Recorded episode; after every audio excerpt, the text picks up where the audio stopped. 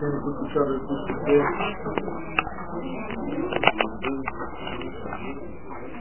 בעזרת השם נדבר היום בהמשך לשיעור של ה...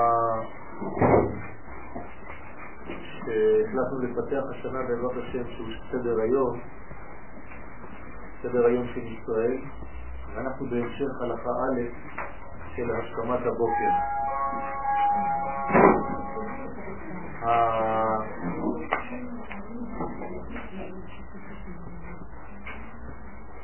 השיעור הוא המשך לנושא שפיתחנו קצת בשיעור הראשון של התעוררות הנקודה הפנימית של ישראל, הנקודה האלוקית הבסיסית שהיא נקודת האור שנמצאת בעם ישראל, שאמורה להתעורר ואנחנו צריכים לעשות פעולות כדי לעורר את הנקודה הזאת.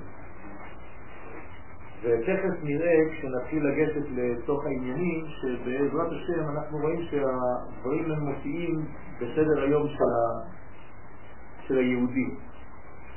מהרגע שהוא מתעורר בבוקר ועד הרגע שהוא הולך לישון בלילה, יש סדר יום שהוא כולל בתוכו, בלי שאנחנו נרגיש, את כל האפשרויות, את כל האמצעים כדי לעזור לנו לעורר את הנקודה הבסיסית הזאת.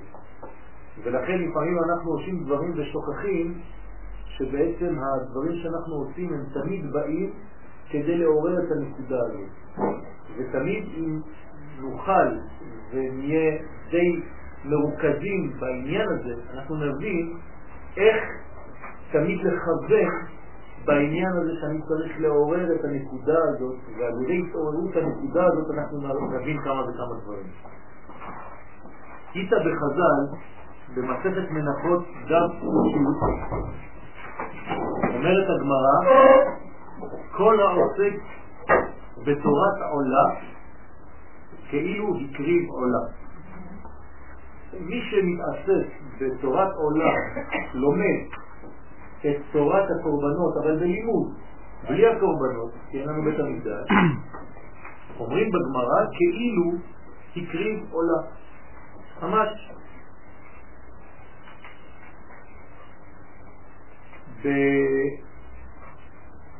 המערב נפרד גסל כותב בספר חידושו הגדול שלו, אני קורא לכם, אין לכם את זה שם, העוסק בתורה כאילו הקריב עולה, כי הקורבן על ידו מתדבק האדם בו יתברך ויוצא האדם ממדרגה הגשמית. זאת אומרת שהקורבן מאפשר לאדם לעזוב מדרגה גשמית חומרית גסה וכשמו כן הוא, קורבן, מתקרב, מקריב עצמו ומתקרב למדרגה עליונה פנימית יותר. עליון זה פנימי. העוסק בתורה, אומר הרב, הוא עם השם יתברך ומתדבק בו. זאת אומרת שמי שלומד תורה, הוא בעצם עושה את אותה פעולה בלי הפעולה הגשמית של הקורבן. על ידי הלימוד הוא מתעסק בתורת עולה, לא בעולה, בתורת עולה, כאילו הקריב עולה, הוא גם כן עולה במדרגה עליונה.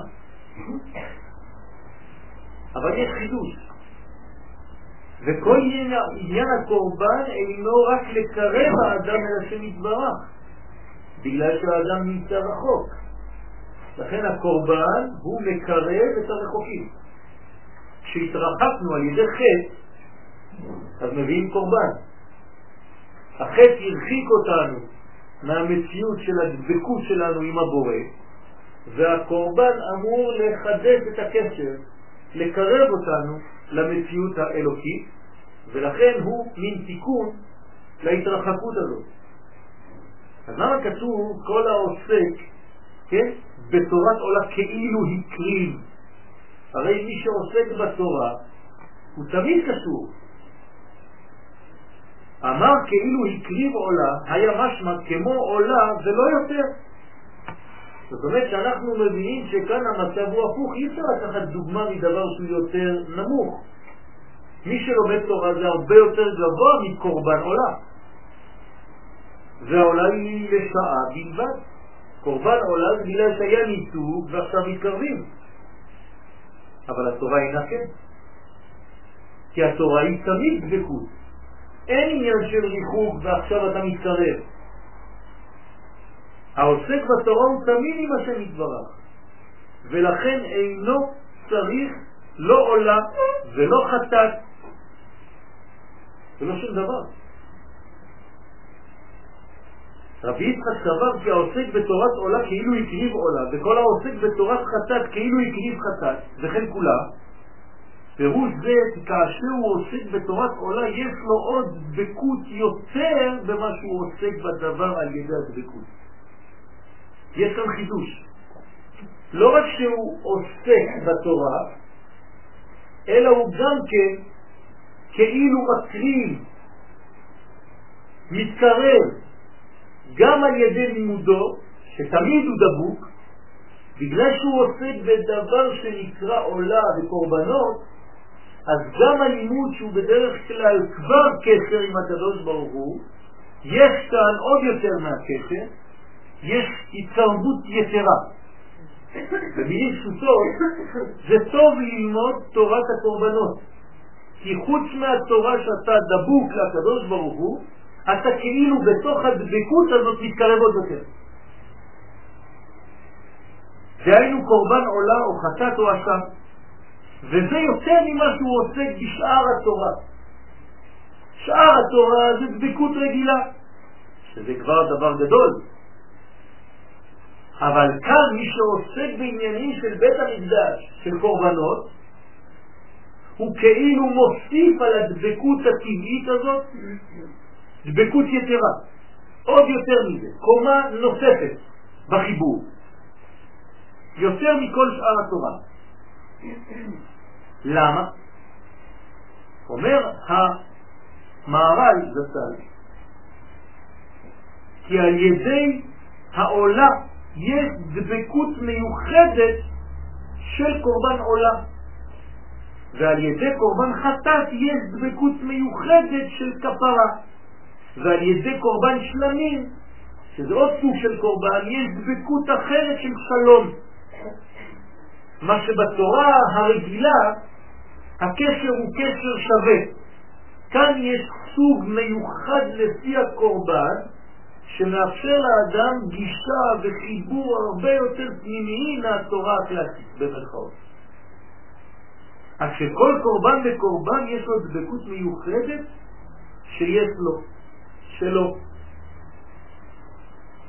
ודמיון גמור יש לתורה אל הקורבן, זה אותו דבר.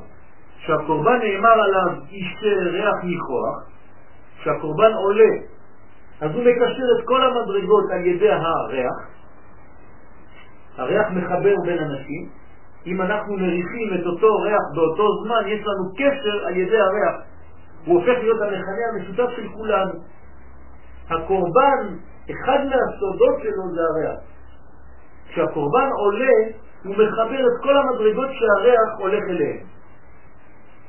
כתוב בגמרא שהריח, למשל, של בית המקדש היה מגיע, כן, עד יריחו. לכן נקרא יריחו, ריח.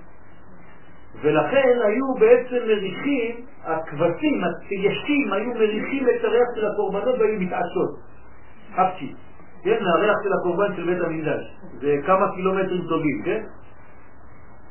מה זה אומר? זה אומר שכשבית המקדש פועל, כשהקורבן פועל, יש דבק.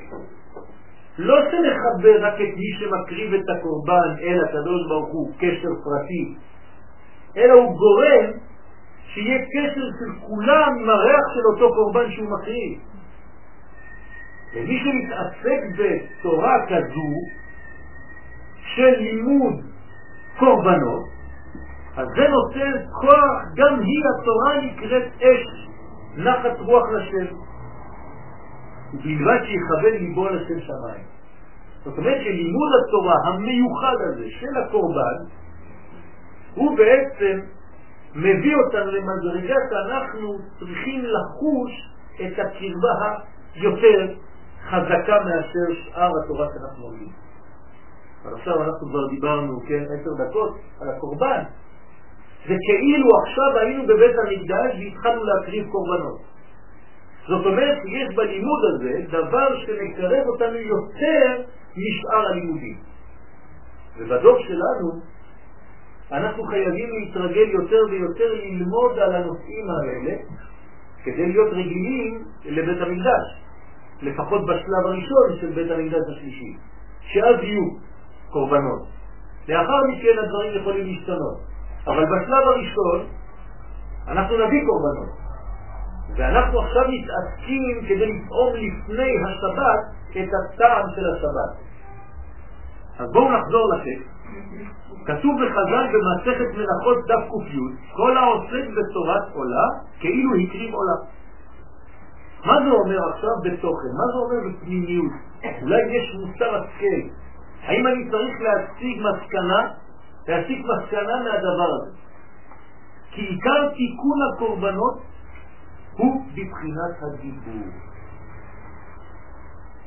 תוספת, חידוש, לא רק שאני מקרב את עצמי לבורא עולם, אלא שיש משהו שצומח אצלי, מתגלה אצלי, והוא מדרגת הדיבור. להעלות מדומם לצומח ומצומח לחי ומחי למדבר. כי זה מה שאנחנו עושים בקורבן. אני מביא דברים או מהצומח או מהחי, ואני מעלה אותם בעצם מדרגות, מדרגות, מדרגות, עד למדרגה שהיא המדרגה הגבוהה שבבריאה, זאת אומרת האדם. ובמה שונה האדם מכל השאר? בדיבורו. כמו שכתוב בבראשית, ויצר השם אלוהים את האדם עפר מן האדמה, ויפח באפיו נשמת חיים, ויהי האדם לנפש חיה, אם תשימו לב לתרגום, אונקלוס שמה כתוב, מה זה נפש חיה? רוח ממללה. רוח שיכולה לדבר. מכאן אתה לומד שמי שמדבר באדם זה לא הגוף, זה הרוח. הדיבור הוא לא שייך לדבר נמוך בגוף. הדיבור שייך לפחות למדרגה השנייה שבקומת הנשמה, שיש בה חמש מדרגות. נפש, רוח, נשמה, חיה יחידה. והדיבור לפחות חייב להיות ממדרגת הרוח. רוח ממללה. למרות זאת, אנחנו יודעים שהדיבור בא אפילו ממדרגה עליונה יותר. רק הוא מתגלה במדרגה שנקראת רוח. תכף נבין את זה. יש מדרגה, כן, הדיבור של האדם הוא בעצם זיווג.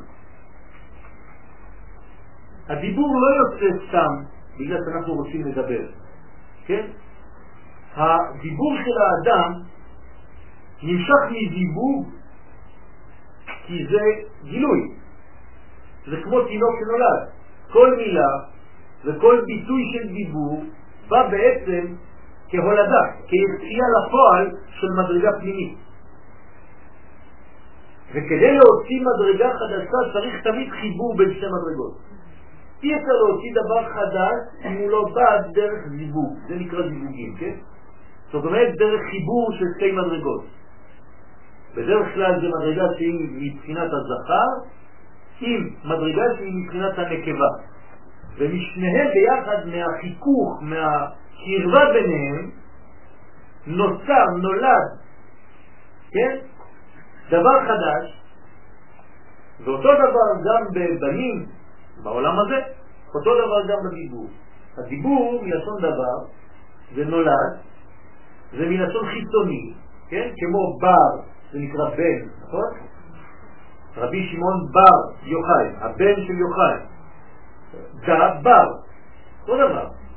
דבר זה הבן של ד' בר ד' במקום בר יוחאי, בר ד' אותו דבר. דבר, ד' בר. חיצוניות מהד'. מה זה חיצוניות מהד'? לצאת מהד', זאת אומרת שזה המדרגה שמולידה, שמוציאה, שמגלה בבר, בחיצוניות, את המדרגה שנקראת ד'. ד' זה ארבע אותיות של שם הוויה, ששם בעצם סוד הדיבור. עכשיו אני חוזר למדרגה יותר פשוטה. מאיפה נולד הדיבור באדם? מזיווג של לשון עם החך. תמיד אני, כן, דופק את הלשון עם החך, ואז יש לי בעצם חיבור של יסוד, שזה זכר, עם החך, שזה מדרגה עליונה, ומשניהם יוצא לי, עוד מעט נפתח את זה יותר, דברים, ובר, בר בחוץ. זאת אומרת שהדיבור בא ממעמקי החך, מבפנים. למרות שיש כמה אותיות וכמה מילים שבאות, כן, מעומק יותר עמוק, מעומק פחות עמוק, כן? כבר למדנו מן העניינים האלה. אבל, סיכום, הדיבור בא מחוכמה. אי אפשר לדבר אם אין חוכמה. חוכמה זה דיבור. הביטוי של החוכמה זה דיבור. החוכמה היא בעצם פועלת על המלכות. נכון? בספירות. אבא יסד ברטה. האבא בונה, מייסד את הבת. הבת זה הפה. כן, הפה זה הדבר הכי מגלה. הוא מגלה את מה שיש במוח. המוח זה כמו אבא, והגילוי של האבא יוצא דרך הבת שיש לנו בראש. את הפה שלי זה בת, זה נקבה. מלכות פה, תורה שבעל פה. זאת אומרת שהבעל פה שלי יוצא מזיווג פנימי שמתעורר במוח. כשאני מדבר, בעצם אתם שומעים את הדיבור הפנימי שלי רק שהוא מתבטא ומתלבש במילים. זאת אומרת שזה נס גדול. דיבור זה נס. כן, לוקח הרבה הרבה הרבה שנים כדי שתינוק יתחיל לדבר. זה לא פשוט. זה צמצום, זה ריכוז, זה בחירת אותיות ומילים, זה בניין. ואם חד ושלום הקשר לא עובד, אז זה לא יוצא. עוד מעט אנחנו נראה את זה. האם זה קשור לשאלת הדיברות? כן, עוד מעט אנחנו נראה את ההבדל. עוד מעט אנחנו נראה את ההבדל בין עשרת הדיברות, בדיוק עכשיו. אפשר להגיד שהחומרי והרוחני מתחברים בכל? כן. אתם משהו גשמי טבעי? מה שאת אומרת כתוב בכתבי אריזל בצורה קצת שונה. אם תשימו לב, האיברים בראש, בואו נתעסק רק עם הראש בינתיים, כן? כי מה שיש לנו בגוף, יש כבר בראש, זה אותו דבר. רק כאן זה בקטן. יש לנו הכל, יש לנו חוכמה, בינה, תפארת ומלכות. זה כל הספירות. בעצם יש לי עשר ספירות בראש. אז זה נקרא עשר ספירות בראש ועשר ספירות בגופה. מה שיש בראש מופיע בגוף. אז בואו נתעסק רק בראש, ואחרי זה אתם יכולים לתרגם את זה לגוף, זה אותו דבר. תשימו לב שיש מדרגות בראש שהן רחוקות מדרגה מהשנייה. למשל, שתי אוזניים. תראו איזה מרחק יש בין שתי אוזניים. למה יש לנו שתי אוזניים? האריזל מסביר לנו בספר עץ חיים שהאוזן הימנית היא בעצם אור מקיף.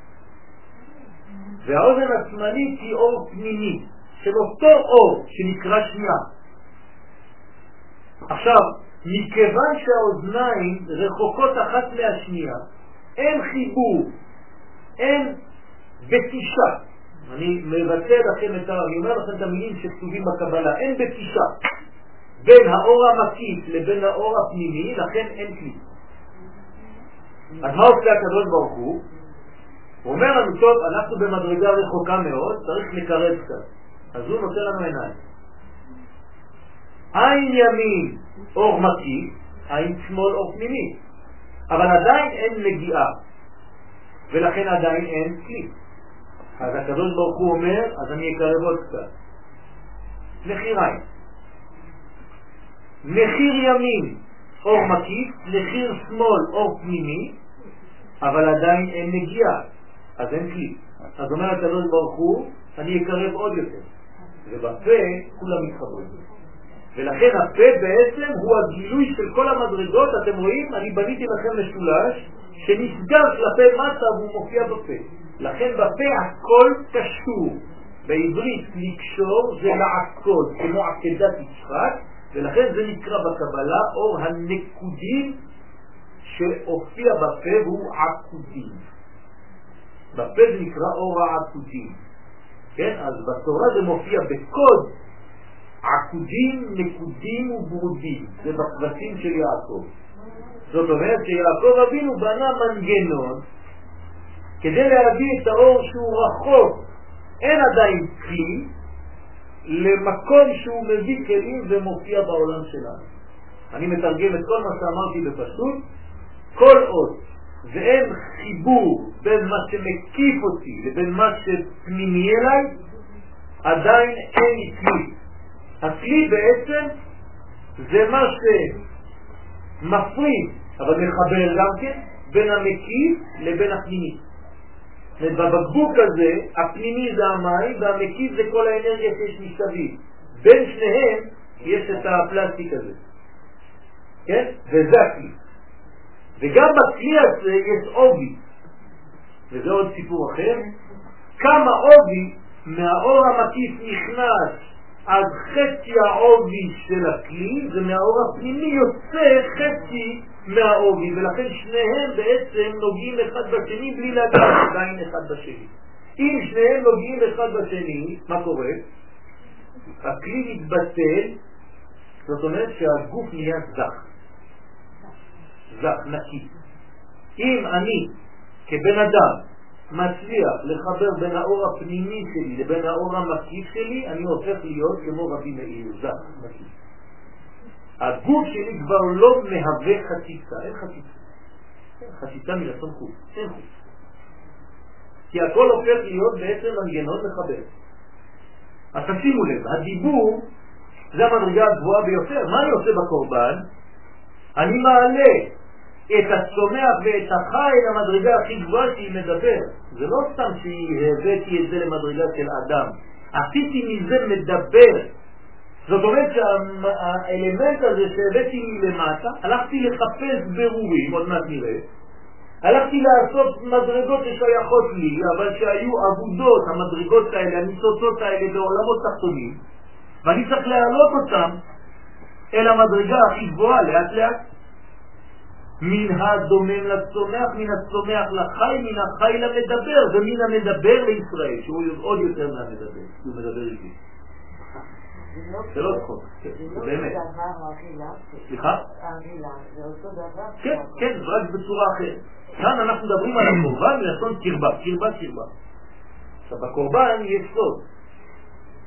למדנו את זה כבר בזמנים אחרים, הקורבן יש בו או יציאה למלחמה נגד מדרגות של קליפה, כן, כמה מדרגות של קליפה הכי הכי הכי הרבה שיש, כמה זה? חמישים, נכון? חמישים, כמו במצרים, חמישים שערי טומאה. וכמה בקדושה להפך יש? חמישים שערי בינה. אז כמה שאני יוצא למלחמה נגד החמישים שלמטה, כך אני גם כן מעלה את הכל לחמישים שלמעלה. נכון? חמישים בגמטריה זה נון. אני יוצא לקרב נגד הנון, זה נקרא קורבן, קרב נון. ואני קרב נון. זאת אומרת, אני יוצא לקרב נגד הנון התחתונות, ואני קרב, זה אותו אותיות, אותן אותיות, לנון העליונות. קרב וקרבה, אותו דבר. לפעמים צריך לצאת לקרב כדי לקרב. כי תצא למלחמה וראית בשהייה אשת יפת תואר, רוב ואתה מחזיר אותה לבית. כן, זה היציאה למלחמה. עכשיו, מהמציאות הזאת, שזה מציאות, דיבור זה מציאות, זה דבר, זה לא ריק, כן? אנחנו חושבים שהדיבור הוא באוויר, הוא לא קיים, זה לא נכון. הדיבור, הייתי רוצה לומר, כמעט שאין יותר קיים ממנו, זה הדבר הכי הכי קיים. הוא נשאר, כל דיבור נשאר, כן? כשאנחנו למשל בעולם רוחני מאוד, בשבת, אנחנו בעולם האצילות. אז אנחנו צריכים לשמור מאוד מאוד את עצמנו שלא לדבר דברי חול. אנחנו אומרים את זה בקידוש, אם תציב משבת רגליך, עשות חפציך ביום קודשי, וקראת לשבת עונג, לגדול תעשה מכובד, ודבר דבר. מה זה ודבר דבר? תיזהר לא לדבר בשבת, שאתה בעולם האצילות, דבר שהוא מחוץ לעולם האצילות, כי אתה בעצם מוריד את המציאות של הקודש למציאות של חול, כי אתה מדבר על חול. אם אתה מדבר על חול בזמן של קודש, אתה מחלל חול, מחלל את הקודש. אתה מחלל את הדיבור. אז הדיבור שלך מביא אותך למדרגה אחרת. וזה מעורר מדרגות. מה ההבדל בין הדיבור האנושי לדיבור האלוהי? הדיבור האנושי, כן, מה שאני עושה עכשיו, זה שאני לא יכול להגיד הכל בבת אחת. אני חייב להגיד דבר אחר דבר. האותיות שלי לא יכולות להתחבר, אם לא זה לסטלה, כן? זה מטבוחה, כן? אי אפשר. אז זה עוד ועוד עוד ועוד עוד, זה עושה מילה ועוד מילה ועוד מילה. כי אני בן אדם, כי אני בעולם של פירוד. ככה נבראתי. אני בעולם הבר, בריאה. בר. אז אני דומה לדבר ולבר, הכל חוץ, כן? בריאה, בראשית ברא, בר א', מחוץ לא', ברא. אני בחוץ לאחד, אני כבר בשניים. ברגע שאני במדרגה כזאת, מה קורה בעצם? ברגע שאני במדרגה כזאת אני צריך לדעת שאני לא יכול במציאות שלי לדבר מילה שהיא כוללת הכל. קשה לי מאוד.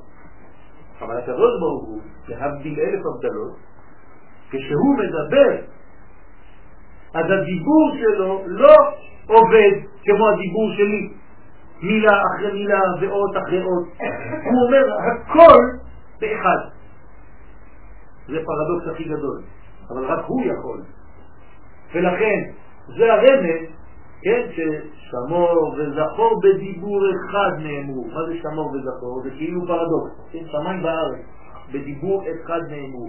כי הוא אחד, אז הוא יכול לדבר על דברים שונים באחד, באחדות. כן, אין שניים.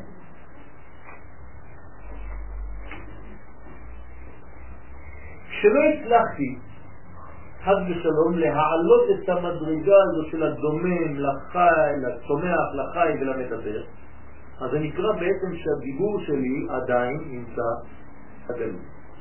זה נקרא גלות הדיבור. אז זו ביציאת מצרים מדבר שיעור שלם על גלות הדיבור, ומי שלמד איתנו כבר לפני כמה שנים, אז נתנו שיעורים על גלות הדיבור. מה זה בדיוק גלות הדיבור? כן, היום אפשר לומר שזה אדם שהוא מאוד מאוד מופנם, וקשה לו לבטא את הדברים, הוא בלחץ פנימי והוא לא מדבר הרבה. כן, האדם כזה יש לו חולי מסוים, שהוא לא מצליח להוציא אותו החוצה. אז זה מתבטא אצלו בעצבים ובחולשות פנימיות, כי הוא לא מצליח לחיות את הדברים כלפי חוץ. אז בדרך כלל לוקחים אותו לפסיכולוג, והפסיכולוג עושה ממנו מדבר. עוזר לו להגיע למדרגה של אדם. כן? עושים את זה בחיצוניות, כי לא יודעים לטפל בזה, בפנימיות, אבל בפנימיות הדברים, אנחנו לומדים, מי שלומד בישיבה, הוא מתרפא אוטומטית, כי כל החיים שלו רק הוא מדבר. והוא מוציא ומגלה, לא כדי לדבר סתם, אלא כל הדיבור שיוצא ממנו מנקה אותו, מנקה אותו כמו מים זורמים, והדיבור שלו צריך להיות בקול רם, והוא לומד בקול רם, והוא תמיד מפספס, ויש איזה עשר אלף אנשים מדברים באותו זמן, וכולם מבינים את מה שהם אומרים, ואתם נכנסים לישיבה ולא מבינים כלום, אני לא יכול להתרכז, כולם צועקים. כן, זה לא משנה. הביטוי הזה זה רפואה. כשהדיבור בגלות חס ושלום זה אומר שהמדרגות לא מחוברות. התפארת זה הכל. הכל הוא לפני הדיבור, למדנו את זה בשופר, אתם זוכרים. לשמוע קול שופר. קול זה פנימי יותר. דיבור זה בר. כן? קול זה פנימי, דיבור זה חיצוני. כשהקול והדיבור לא מתחברים, אין דיבור. הדיבור לא מופיע. אבל, אומר הזוהר, אין דיבור שאין לו קול. כי אם לא היה קול, לא היה דיבור. אבל יש לי קול שאין לו דיבור, זה משהו אחר. יכול להיות קול בלי דיבור, שופר, זה קול בלי דיבור. אבל אם יש לך כבר דיבור, תדע לך שקדם לזה קול. זה, זה, זה ברור? זאת אומרת, אין מדרגה חיצונית שאין לפניה מדרגה פנימית. אבל הפנימי יכול להיות פנימי בלי חיצוני. דוגמה פשוטה, יכול להיות נשמה בלי גוף, אבל בגוף בלי נשמה לא יכול להיות. נשמות יש הרבה בלי גוף, אבל גוף, ברגע שהנשמה הולכת, הגוף כבר לא קיים, הוא מתפורר, נגמר. מה זה אדם בגלות? נעלמתי. לא נעלמתי בעין, נעלמתי באלף. זאת אומרת, הפכתי להיות אילם. חד ושלום. זה מדרגה שאדם אסור לו להגיע למדרגה של נעלמתי דוניה. כך אומר דוד המלך, נעלמתי דוניה, הפכתי להיות אילם. אם הפכת להיות אילם, זה אומר שאיבדת מדרגה כלשהי, תכף נראה. זה היה סתם בסוגריים קצת על הדיבור, יש המון המון, אבל אני לא רוצה לבזר את כל השיעור על פי הדיבור. כן, נכון, על פי הדיבור, אנוס על פי הדיבור. אז בואו נמשיך. וגם כאן הוא הסוד, כן, הסוד הוא מציאת נקודת הטוב, אני הולך לחפש את הטוב, את הנקודות שנפלו, ואני חייב להעלות אותם בקורבן למציאות האלוקית. זה נקרא קורבן. אז זה נקרא מציאת נקודת הטוב והעלאתה, את אותה נקודה, אני מעלה אותה למקומה העליון שהוא סוד האדם המדבר. ברגע שהגעתי לאדם המדבר, אני יכול בפירוש לומר שלקחתי מדרגה מאוד מאוד מאוד תחתונה ועשיתי ממנה בן אדם. אדם זה לא סתם אדם, אדם בגמטריה זה 45. 45 זה גאולה. זאת אומרת, ברגע שאתה מדבר, אתה כבר בגאולה. אדם שמדבר לעניין, שאומר דברי תורה, הוא נמצא במדרגה של גאולה. והוא יודע, כן, הקדוש ברוך הוא נותן לו, אתה חונה מאדם דעת, מלמד אנוש בינה, כן, ואז זה מחבר חוכמה בינה בדעת, ואז יוצא דיבור. איך אתה יכול לדעת אם האדם הוא תלמיד חכם? אם הוא מדבר. הדיבור של התורה שלו כשהוא יוצא, שם אתה יכול להבין. אבל לפעמים אנשים לא מדברים. אתה לא יודע אם הוא תלמיד חכם כל עוד והוא לא דיבר. ברגע שהוא מתחיל לדבר, אתה יודע עם מי יש לך עסק. אז יש אנשים שלא מדברים הרבה, אז מה עושים? הם מחכים לפורים. נותנים להם קצת לשתות, נכנס יין, יצא סוד. וכשהסוד יוצא, אז רואים מה יש להם בפנים, מה שהם לא דיברו במשך השנה. אבל זה לא בריא. בריא יותר, כן? בר, כן, אותו דבר, בריא, כן? זה להוציא. להיות בריא זה להוציא דבר שהוא פנימי, זה הבריאות. אדם שהוא שומר בפנים מה שיש לו בפנים, הוא מתפוצץ. לכן הבריאות חייב להיות בר. כשהפסעים יוצאים זה בריא, כי הוא מוציא, הוא זורק החוצה.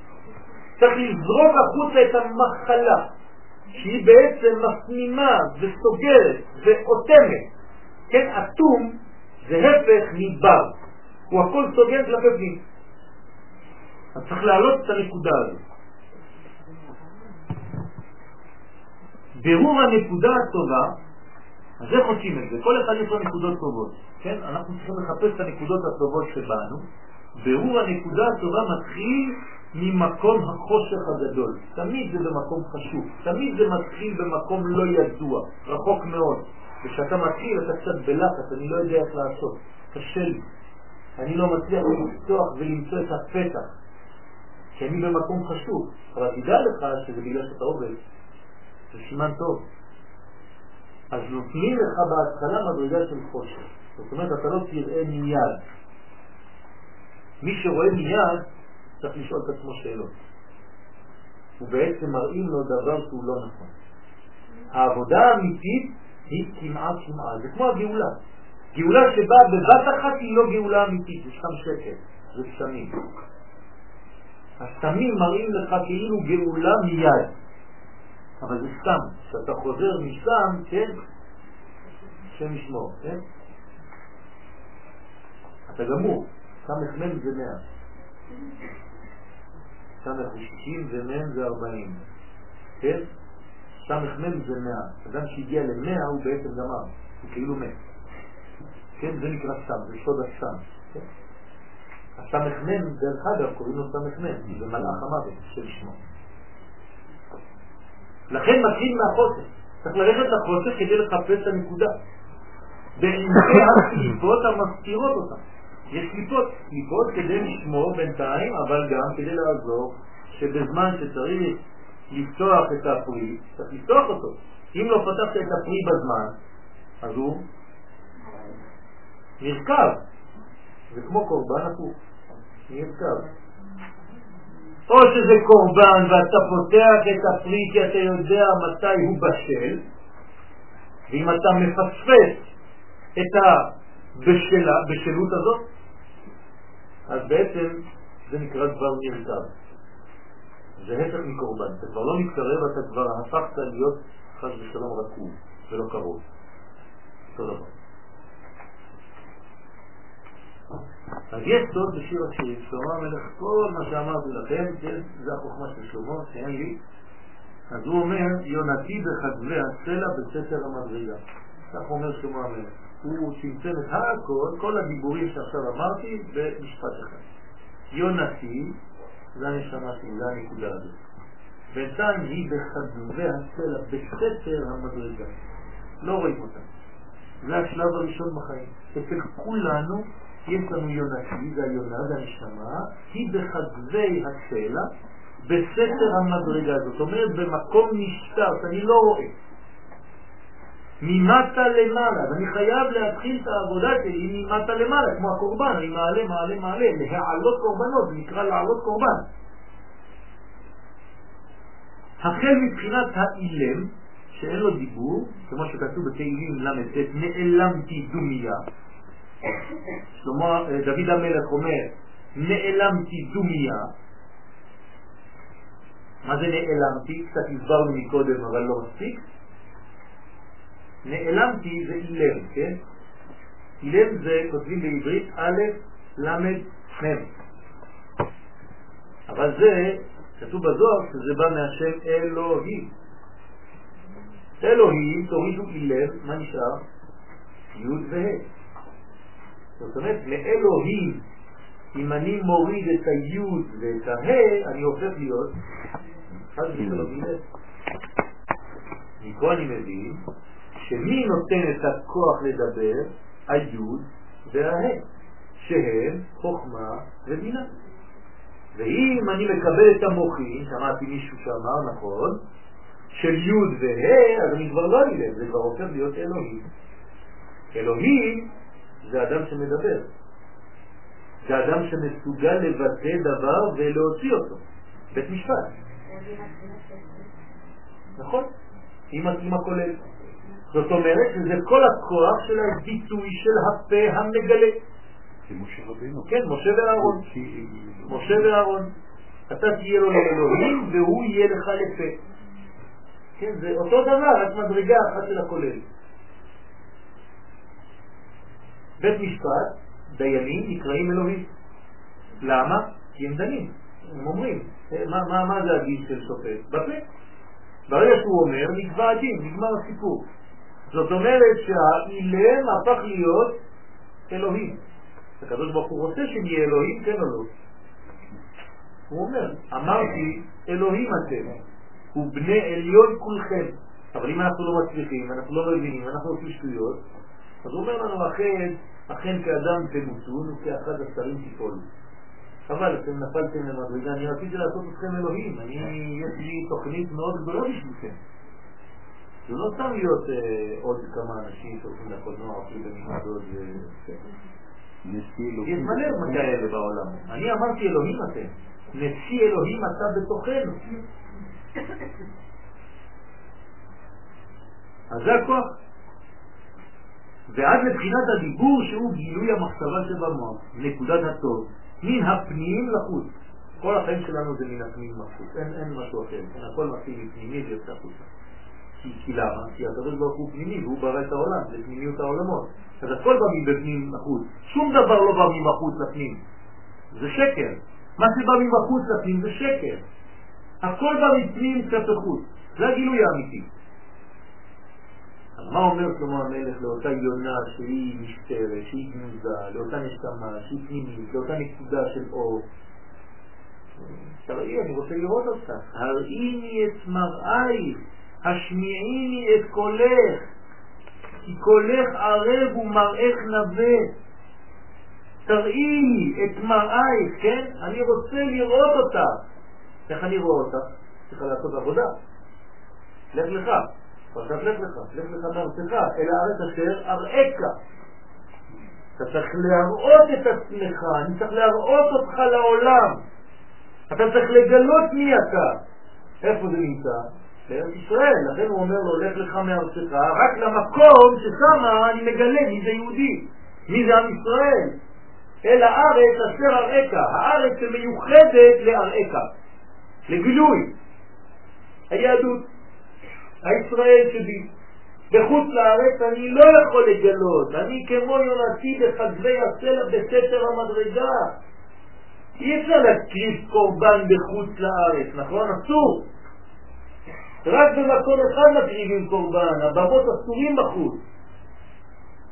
רק בירושלים, זה נקרא ארץ הקודש, כל ארץ ישראל נקראת. לפעמים היו גם מאפשרים בכמה חגים להקריב קורבנות בחוץ. כדי לשמח את האנשים, בחג הסוכות למשל. אבל זה כאן, זה במקום אשר יבחר השם אלוהיך, לשכן שמו שם. אז זה נקרא הראיני את מראייך. השמעיני את קולך, מה זה השמעיני את קולך? אני רוצה לשמוע את הכל, לא רק לראות. מה זה לשמוע את הכל? תגידי לי מיד. מי זה הכל? דבר חיצוני או פנימי אמרנו? פנימי. אז מה זה השמעיני את קולך? תספרי את הקדוש ברוך הוא לעולם. עם זו יצרתי תהילתי יספרו, באנו כדי לספר את הקדוש ברוך הוא, לומר, לגלות את התהילה שלו. תהילתו בפי. כן? כן, תהילתו בפי.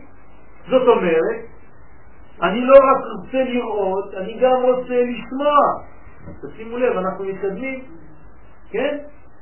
ריח ניחוח אישה לתת. אנחנו יורדים במדרגות עד ש... כי קולך ערב ומראך נווה, כן?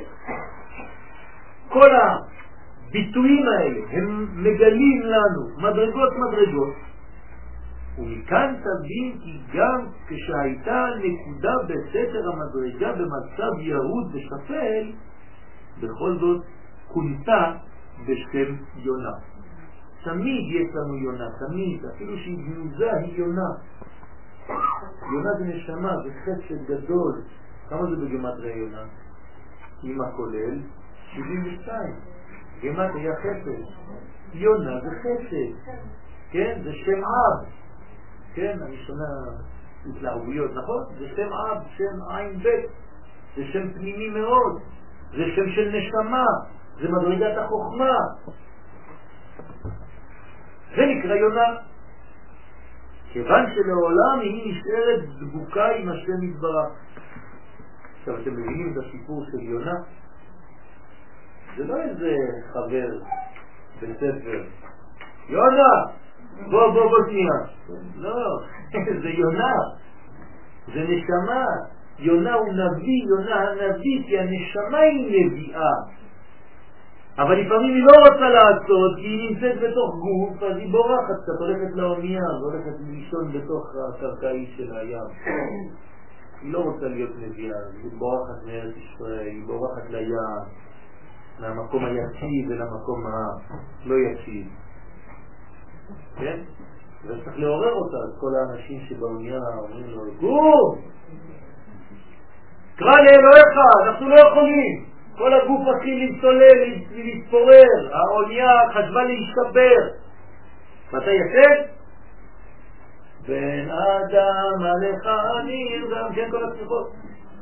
נו, מי זה הבן אדם הזה? זה הנשמה. הנשמה ישנה, צריך לעורר אותה. אז אותו יונה צריך להחזיר אותו. מאיפה הוא שאב את רוח הקודש? משמחת בית השואבה, בבית המקדש, קורבן. שמחת בית השואבה, כן, שואב.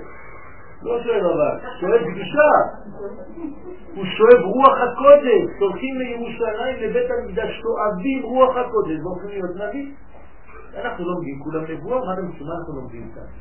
זה נבואה, בכל ישיבה לומדים נבואה, אפילו שהתלמידים לא יודעים את זה. הם לומדים רק דבר אחד, אנחנו מכינים עם שלם לנבואה. זה בית ספר גדול לנבואה. זה לא סתם איזה תפילה, כן, או בקשה, זה מה שאנחנו עושים. עוד מעט אנחנו הופכים להיות כולם נביאים. אנחנו מתחילים להתקדם לאט לאט. כן, כן. כן, יונה בקשר לתפילים זה קשור? בוודאי, בוודאי, תפילים זה קשר.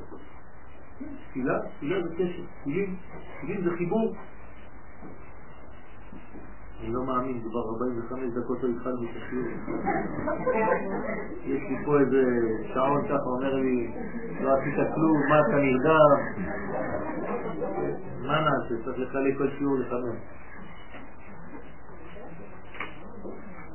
אני אכתוב שיעורים שהם הרבה יותר קצרים. יש הרבה חומר, חומר רוחני. שום דבר לא בוער. טוב, יותר טוב להבין מאשר לרוץ.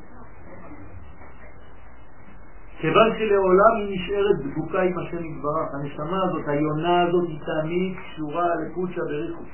בכל מקום ובכל מצב, לא יעזור כלום.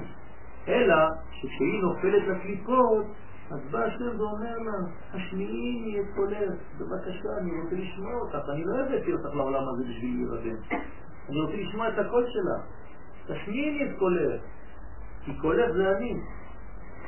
כן, הקדוש ברוך הוא אומר לנשמה, צריך לגלות אותי, שכח? בשביל מה באת לפה? השמיעיני, לי, השמיעי את זהותך המקורית, תגידי לכולם מאיפה באת, מי זה הרב שלך? כן, הקדוש ברוך הוא, מי זה הרב שלי? הקדוש ברוך הוא. ממי אני מקבל? ממי אנחנו מקבלים כולם?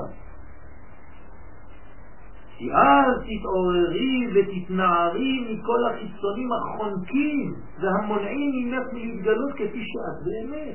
בינתיים את סתם מרמה את כולם, את שקר. את חיה בעולם של שקר, אז מה את מחכה? אני רוצה שתגלי אותי, אני רוצה לשמוע את הקול הזה.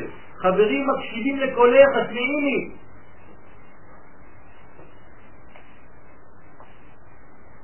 ולך דודי, ביום שישי בלילה, יש התעוררי, התעוררי, נכון? כן? איך אומרים שמה? כי בא עורך הוא מאורי, לא אורי. אחר כך זה אורי אורי שידבר לי. הוא מאורי בהתחלה. כן, לא להתבלבל. כן? בעצם מה מעורר? האור. תתעוררי, תתעוררי, למה? כי בעורך. אז מי מעורר את האדם? רק האור. מה זה אור? בספירות חוכמה ובינה, י' וה'. אם אין י' וה', אין התעוררות. כן? וזה כמו התפארת, התפארת היא, בתרדמה. אתם זוכרים שתפארת זה כמו זז, זה אנפין. הוא בתרדמה, בדורמיטה. תמיד קשה לי להעביר, אני לא יודע מי מי. כן, אני מדבר, אבל טוב. אז אה, יש מדרגות של תרדמה, כן? יש מדרגות שאנחנו יושמים. לא חשוב, מה שנכנס נכנס. עכשיו, האור, כן, זה מה שמעורר את האדם, זה האור שמעורר. מי מעורר את זה כדי שיהיה מוכן להתייחס? האור, העליון, המוכין. אם אין לו מוכין, אז הוא לא יכול להתעורר. אדם הולך להתחתן עם אישה, אם אין לו אבא ואמא שנכנסים איתו לחופה, זה רק רמז שאין לו מוכין, שנכנסים איתו לחופה, הוא לא יכול ללכת עם האישה הזאת. אז לכן אבא ואמא מלווים אותו. או אם אין אבא ואמא, שני אנשים, זכר ונקבה, גדולים, שמלווים אותו לחופה, חייב, כי זה רמז לי"ק, למוחים. אם לא, הוא לא יכול להתחתן עם הה, כי הוא ו'. חתן זה ו' וכלה זה ה', זה ו' וה', אבל הם צריכים אבא ואמא, י"ק. כן, כדי שיהיה זה היו. י' כו' זה היו לבשר אחד. אז, אז אי אפשר להתעורר בלי זה. עכשיו, ולך דודי, ההתעוררי, התעוררי, איזה ספירה זה?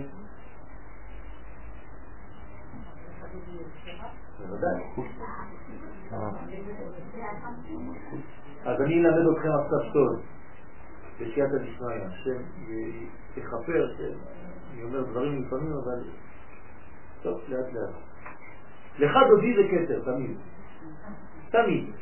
לכן כל פעם שאתם אומרים משהו אתם חוזרים לך דודי, חוזרים כי הכתר, שם אני הולך אוכל אנרגיה, ואני חוזר למטה. זה אמור וזכור בדיבור אחד, ישמענו אל המיוחד, תתתי תתתה.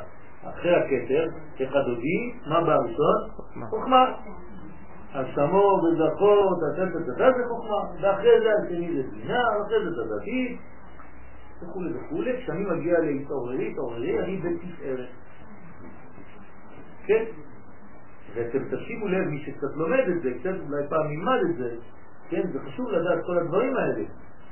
אבל אה, למשל, אני לא יודע, סתם אני לוקח אחד ככה, כאילו אה, אה, אה, ימין ושמאל תפרוצי, ואת השם תעריצי, מה זה? זה יסוד, ימין ושמאל, אתה לוקח מהנצח ומהאות, תפרוצי, אתה פורץ, זה היסוד, היסוד פורץ. כן, וזה נקרא למצוא חתן על כלה, זה כבר השמחה, כי אתה מגיע, ואז אתה לחדודי, אתה חוזר לקצר, תמיד לוקח אנרגיה וחוזר. על כל פנים, מה שרציתי להגיד כאן לא חשוב, זה שמי שמעורר את האדם זה רק דבר אחד, זה המוחים, זה האור. האור האלוקי הוא שמעורר את האדם. כן? מה זה אומר? זה אומר שהאדם ישן כל עוד הנשמה לא חוזרת אליו. פשוט מאוד, בבוקר אתה יכול לישון כמה ימים, אם הנשמה לא חוזרת גם כמה שנים וגם כמה דורות, כן? האדם הוא שם בגבעת שאול. אין לו נשמה, אז הוא לא יכול לקום. למה אנחנו קמים בבוקר? כי האור חוזר. כל פעם שהאור לא מגיע למקום, המקום הזה הוא לא חי, הוא משותק. אז צריך להזרים את האור הזה לאותו מקום. המקום, כן, הוא מתמלא. גם הקדוש ברוך הוא נקרא מקום. ברוך המקום, ברוך הוא, זה גם סוד. ואדם שזכה לבירור זה, אדם שזכה לעשות את הבירורים האלה, כן? תשימו לב, הבירור זה לצאת מהבר ולחזור לאחד. ברבר, בירור, כן? זה לא ברבר, ברבר זה הכל בחוץ. כן? הוא תמיד ברברי, כן? הוא הכל בחוץ, חיצוניות. אבל כשהוא חוזר לפנים, כן? אז הוא הופך להיות בריא, וזה בירור. אז הבירור הזה זה אדם שזכה משחרר דיבורו מן הגלות ויוצא ממצרים. יציאת מצרים ושחרור הדיבור, כולם מכירים לשיר. עד ישיר משה, כן, איפה הם שרים? אף אחד לא דיבר שם, אף אחד, כולם צדקו, כולם היו חנוקים. כן? אי אפשר לדבר במצרים. למה? כי המי נמצא במיצר, למדנו כבר, כן? מי במיצר, מצרים, מי, מי, מי, זהות, זהות, זהות בגלות, גלות מצרים, לא מדבר, אי אפשר לדבר. יש יותר עם פרו פרה? בוודאי. פרה זה פרו, ואחר כך פשע. פשע חיים. כך בגמטריה 28 חיים. עכשיו נדבר. מהפרה אתה יוצא לפסח, וכל המרבה לספר, הרי זה משובח, זה אפשר לדבר. משתבח, כן, יוצא ממצרים. ואז אתה מדבר. חייב אדם לספר, אפילו לעצמו כתוב. הרמב"ם אומר, אתה לבד ואתה עושה סדר פסח לבד, ואתה שואל ועונה. מה נשתנה ואתה עונה לו? כן, מה זה? מה הוא משוגע? לא, הוא פשוט יוצא ממצרים, הוא חייב לתרגל את זה. אז זה נקרא יציאת ממצרים. היום, כשקצת הכנתי את השיעור, אז עלה לי ככה חידוש בסייעתא דשמיא. אמרתי, הפרעה הזה, אותו פרעה, היו לו שרים, נכון? שר המשקיעים, שר החוקים ושר הטבחים.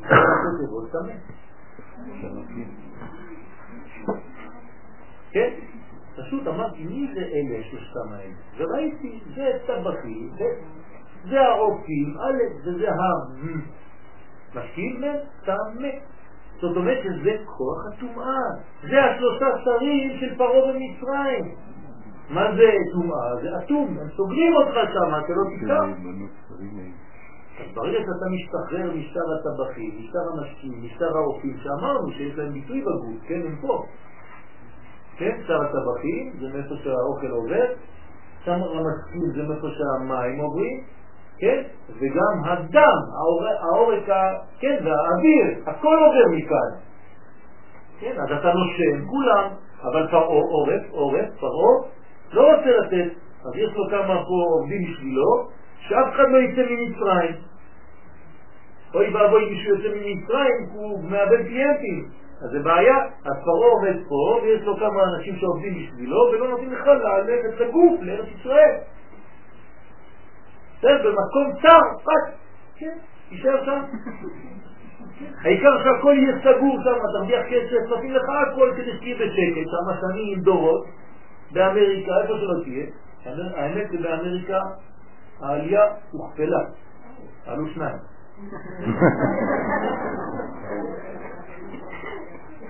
כן, זה, זה פחות מר, כן? אבל זה, זה המציאות, כן? למה יש שר הטבחים, שר האופים ושר המשקים? וכולם, מה יש כן? כלום, שום דבר, סתם. טומאה, אטום. ויש כאן רמז ברור לישראל היושבים בחושך הגלות. שאינם מצליחים להשמיע את הניגון הפנימי הישראלי. אי אפשר לשמוע ניגונים. אתה סגור, אתה אטום באווירה דארץ העמים שהוא מטמא. עכשיו אתם מבינים מה זה האוויר טמא. יש לו תמיד אותו דבר, שר הטבחים, שר המשקים ושר האופים. העיקר שתלך למלא את הבטן, שר הטבחים, שר המשקים תשתה יין טוב, ושר האופים, אתה תמיד במסעדות, מה נאכל הערב, מה נאכל מחר, לאן הולכים, איזה גילוי, כן? זה מה יותר, בבוקר מי ייתן ערב, בבוקר הערב מי ייתן בוקר, זה הכללות. ומאבדים בזה את זהותם לאורך הזמן חד ושלום. אה, זהו. אי אפשר כבר לזהות מי נגד מי, מי מי. זה יהודי? לא ידעתי. למה? אותו דבר, כמו השני, רק השם שלו, זאת אומרת, הוא יהודי, שמעתי שהוא יהודי, איפה הוא יהודי? קטסטרופה. לא ידעתי שהוא יהודי. המערבים את זה, הוא כבר לא יודע מי, אתה לא יודע לדבר אנגלית, אתה לא יודע כלום. אתה לא יודע להשקיע, אין לך ניגונים, אין לך שבת, אין לך משפחה, אין לך כלום, אז מה נשאר? הנשמה שמה צועקת, תשמיעי את קולך, איזה קול? איפה הקול? הקול קול יעקב, לא לשכוח. אז שם אומר שלמה המלך בהמשך שם, בפרק ח', היושבת בגנים חברים מקשיבים לקולך השמיעיני. את, הנשמה יושבת בגנים, אני רוצה לשמוע, השמיעים לי את קולך, כן? חברים מקשיבים לקולך, חברים זה חיבורים. מה אומר רש"י על הפסוק הזה? תראה רש"י, זה מחו"ל, זה מישהו רוצה לעלות. תראה את רש"י היושבת בגנים בין האומות. כך אומר רש"י.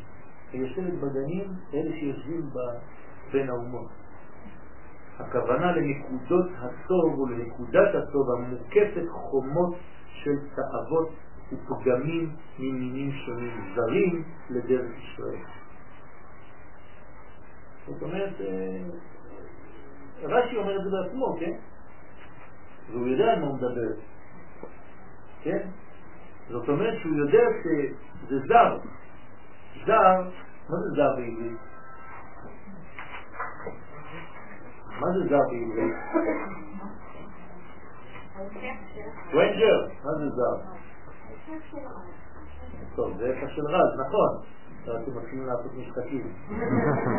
אבל מה זה זר? הישראלים לפחות, אלה שנולדו כאן, צריכים לדעת מה זה זר. למה? אז תמיד בעברית הולכים לכבד בשורש. זה נקבע משורש לשדרות. לשדרות זה לפזר, תהיה. זר זה מפזר. זה הפך מרז שזה פנימי ומקבץ. כן? אז לזרות, כן? יש זורה. אתם מכירים את העבודה הזאת? אחת ממלאכות של שבת שאסור, כן? זורה ורוח כן, מסעתו. זורה. אה?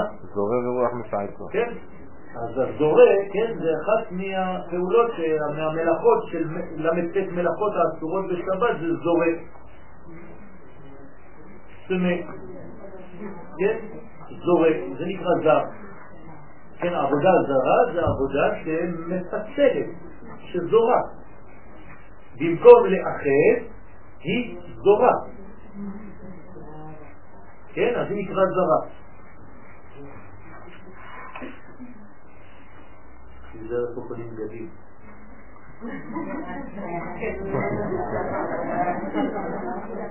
זה נקרא זרות, כן? זרות לדרך ישראל. זה פיזור. והקדוש ברוך הוא מתאווה לשמוע את קולם הטהור והגנוז ביסודם הפנימי. הקדוש ברוך הוא אומר לנו, אני רוצה לשמוע דבר אחד, אני רוצה לשמוע את האמת הפנימית שלך. איפה היא? איפה היא? כמה שנים אתה חונק את זה בפנים, אתה חנוק, אתה כבר לא יכול לחיות ככה. והוא אחד מסודות הקורבן.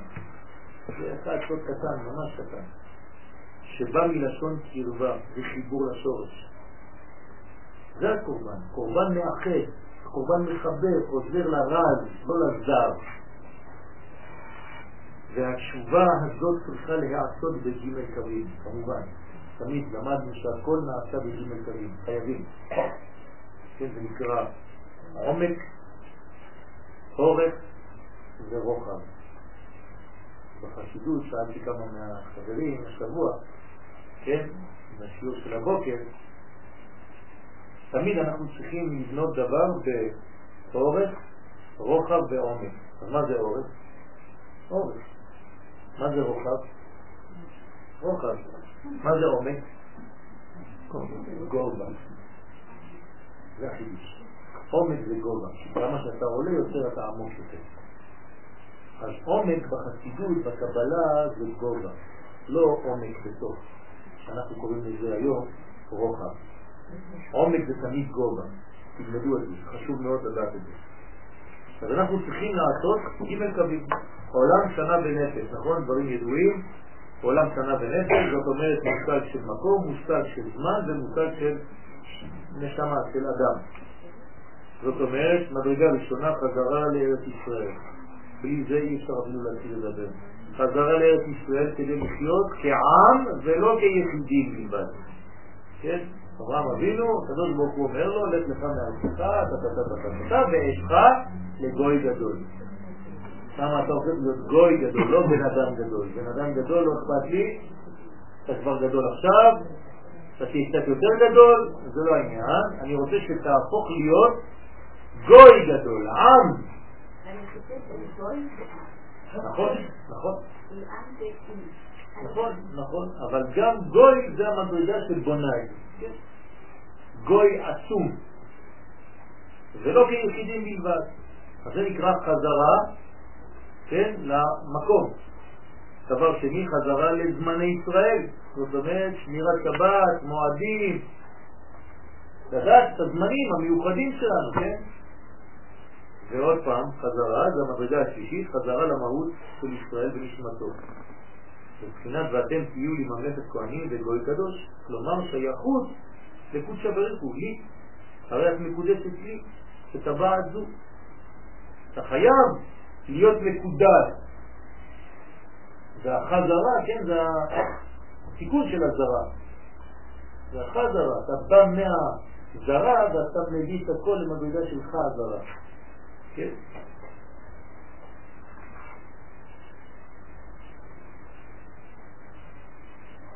עם זו יצרתי לי, זה הלי, כן? אותו לי, עם זו יצרתי לי, כמו נישואים, כמו שהחתן אומר לכלה, הרי את מקודשת לי בטבעת זו, הקדוש ברוך הוא אומר לעם ישראל, עם זו יצרתי לי, תהילתי יספרו. וקיבוץ כל אלה, הנקודות הטובות שמבררים מכל אחד ואחד מישראל, זוהי התנוצצות אורו של משיח. זה המשיח. זה המשיח. אנחנו מחכים, כן, כל אחד מחכה למשהו אחר, זה המשיח. אנחנו צריכים לעשות את הניצוצות האלה, ומהניצוצות האלה אנחנו חוזרים לכוח. כן? משיח זה המתנה שיש לנו בפנים, שאנחנו לא פתחנו אותה.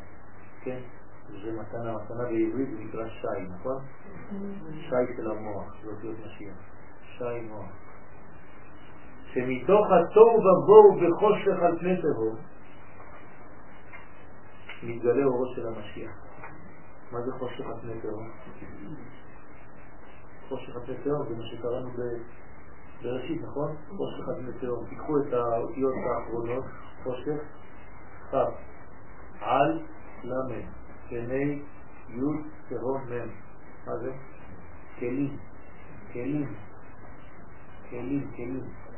לבנות כלים, חושך על פני תהום זה לבנות את הכלים, את המידות, שנמלא את הכלים באור, זה משיח. כן? מתגלה אורו של המשיח. ויאמר אלוהים יהי אור ויהי אור. זה האור. ואזי, אז מה קורה? ויבדל אלוהים בין האור ובין החושך. לא הפרדה, רק הבדלה. הפרדה זה מוות. הבדלה זה צריך לדעת איפה ואיפה. בריאת העולם היא חינוך. מאת השם. כשהקדוש ברוך הוא בורא את העולם הוא מלמד אותנו, מחנך אותנו, ללמדנו איך מוצאים את נקודת הטוב, איך מבררים אותה מתוך הקליפות, כן? זה גילוי הפנים כלפי חוץ, זה נקרא בריאה. שלכן הקורבנות הן מבחינת מעשה בראשית. כשאני מקריב קורבן כשאני לומד תורת הקורבנות, אני כאילו שותף וחוזר על מעשה בראשית. אותו דבר. שזה בירור הטוב. אני מברר את הטוב, בריאת העולם זה כדי לברר את הטוב. ועל זה היו נעשים במשכן ובבית המקדש. לכן היו עושים קורבנות.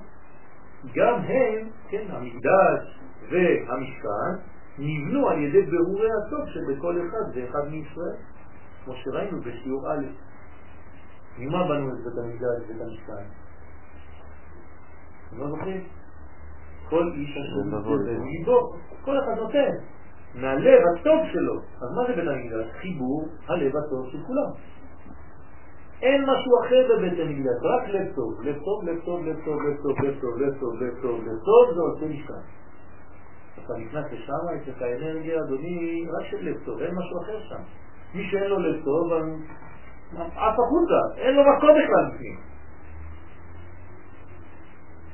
זה הכיבוד של כל הנקודות של הלב טוב של כל ישראל זה בית המקדש.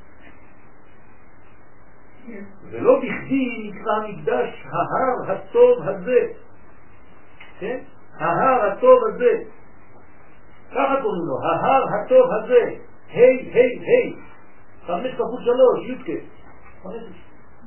ההר הטוב הזה, זה מוחים. וזה הזה, הזה, זה, זה, זה, זה שמש, שמש של השבטים.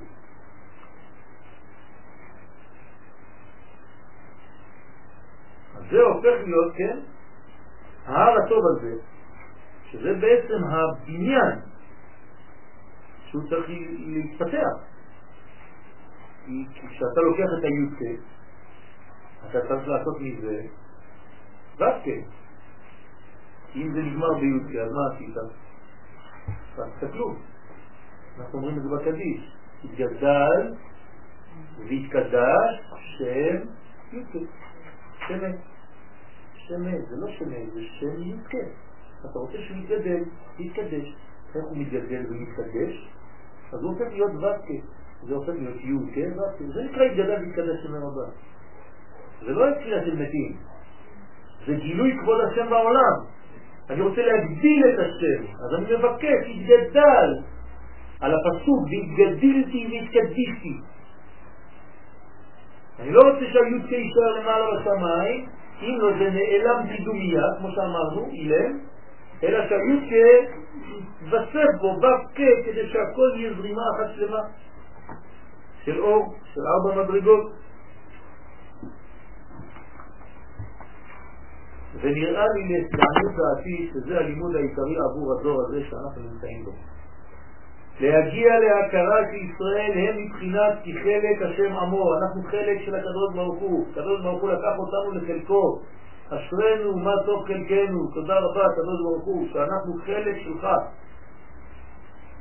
גם מבחינת הארץ שאנחנו גרים בה, גם מבחינת הנשמה שאנחנו שייכים לה וגם מבחינת הזמנים. לדור המיוחד הזה, שהוא לפני ביאת משיח. כן, היינו צריכים לרקוד כל רגע. ממש. והשנה הזאת במיוחד, בעזרת השם, דברים גדולים מאוד. ולכן עלולה להיות גם כן אה, שנה לא פשוטה, כי הדברים הם גדולים מאוד. ואם נפספס את זה חד ושלום זה לא טוב. יש לנו אפשרות גדולה מאוד. כלומר, עם סגולה שאינו נפרד מן הקודש לעולם. אנחנו עם סגולה, אסור לנו להיפרד מהקודש לעולם, ואנחנו גם לא יכולים להיפרד מהקודש. וכדברי חז"ל בסנהדרין מ"ד, ישראל אף על פי שחטא ישראל. תשעה תמיד ישראל. כן, אתה רואה בני אדם, כן? לפני הסיור עכשיו הייתי עם בן אדם שלכאורה חי חיים מאוד רחוקים. אבל אתה רואה שהוא ישראל קדוש, קדוש, קדוש, קדוש, ממש, ממש ישראל אמיתי. הוא לא מניח תפילים ולא עושה תפילות, אבל הוא מתפלל בצורה שלו, והוא מניח תפילים בצורה שלו, וזה, ולאט לאט, לאט לאט אתה רואה את הנשמה שהיא בוערת, היא נדלקת, כן? הלוואי על אנשים שהם במרכאות דתיים, שיש להם אור בעיניים ככה כשמדברים על תורה, הלוואי.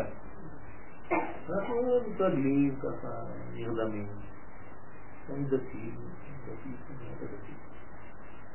יש חשיפה לראש הדתי.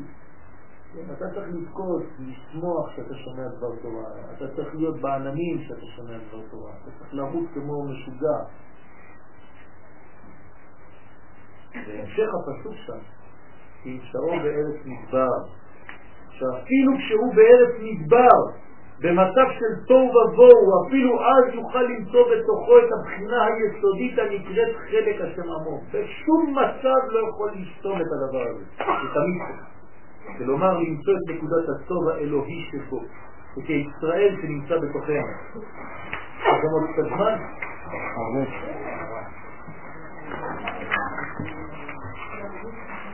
כבר 70 דקות אנחנו מדברים. באופן כללי, ניתן לסכם את כיוון התפילה, כי יש הרבה הרבה הרבה דברים, אולי אני אפצל את זה לשניים. אה? כן, עוד חודש. טוב, יש הרבה הרבה דברים. ניתן לסכם את כיוון התפילה ברעיון אחד. מה זה התפילה? קיבוץ ניצוצות האור, זאת אומרת ניקוטי ניצוצות. זה נקרא ניקוטי ניצוצות, זה נקרא לקבץ, זה תפילה. תפילה זה לקבץ ניצוצות. לקבץ נבחי עמו ישראל. זה לא סתם אנשים שחיים בחוץ לארץ, זה ניצוצות שהלכו לאיבוד ואנחנו מחזירים. כן, חשבתי לעצמי השבוע, בשביל מה מותר לצאת מארץ ישראל? כן, כתב הרמב"ם, כן, שלוש דברים, שלושה דברים. פרנסה, אישה ותורה. מה זה? הכל אותו דבר.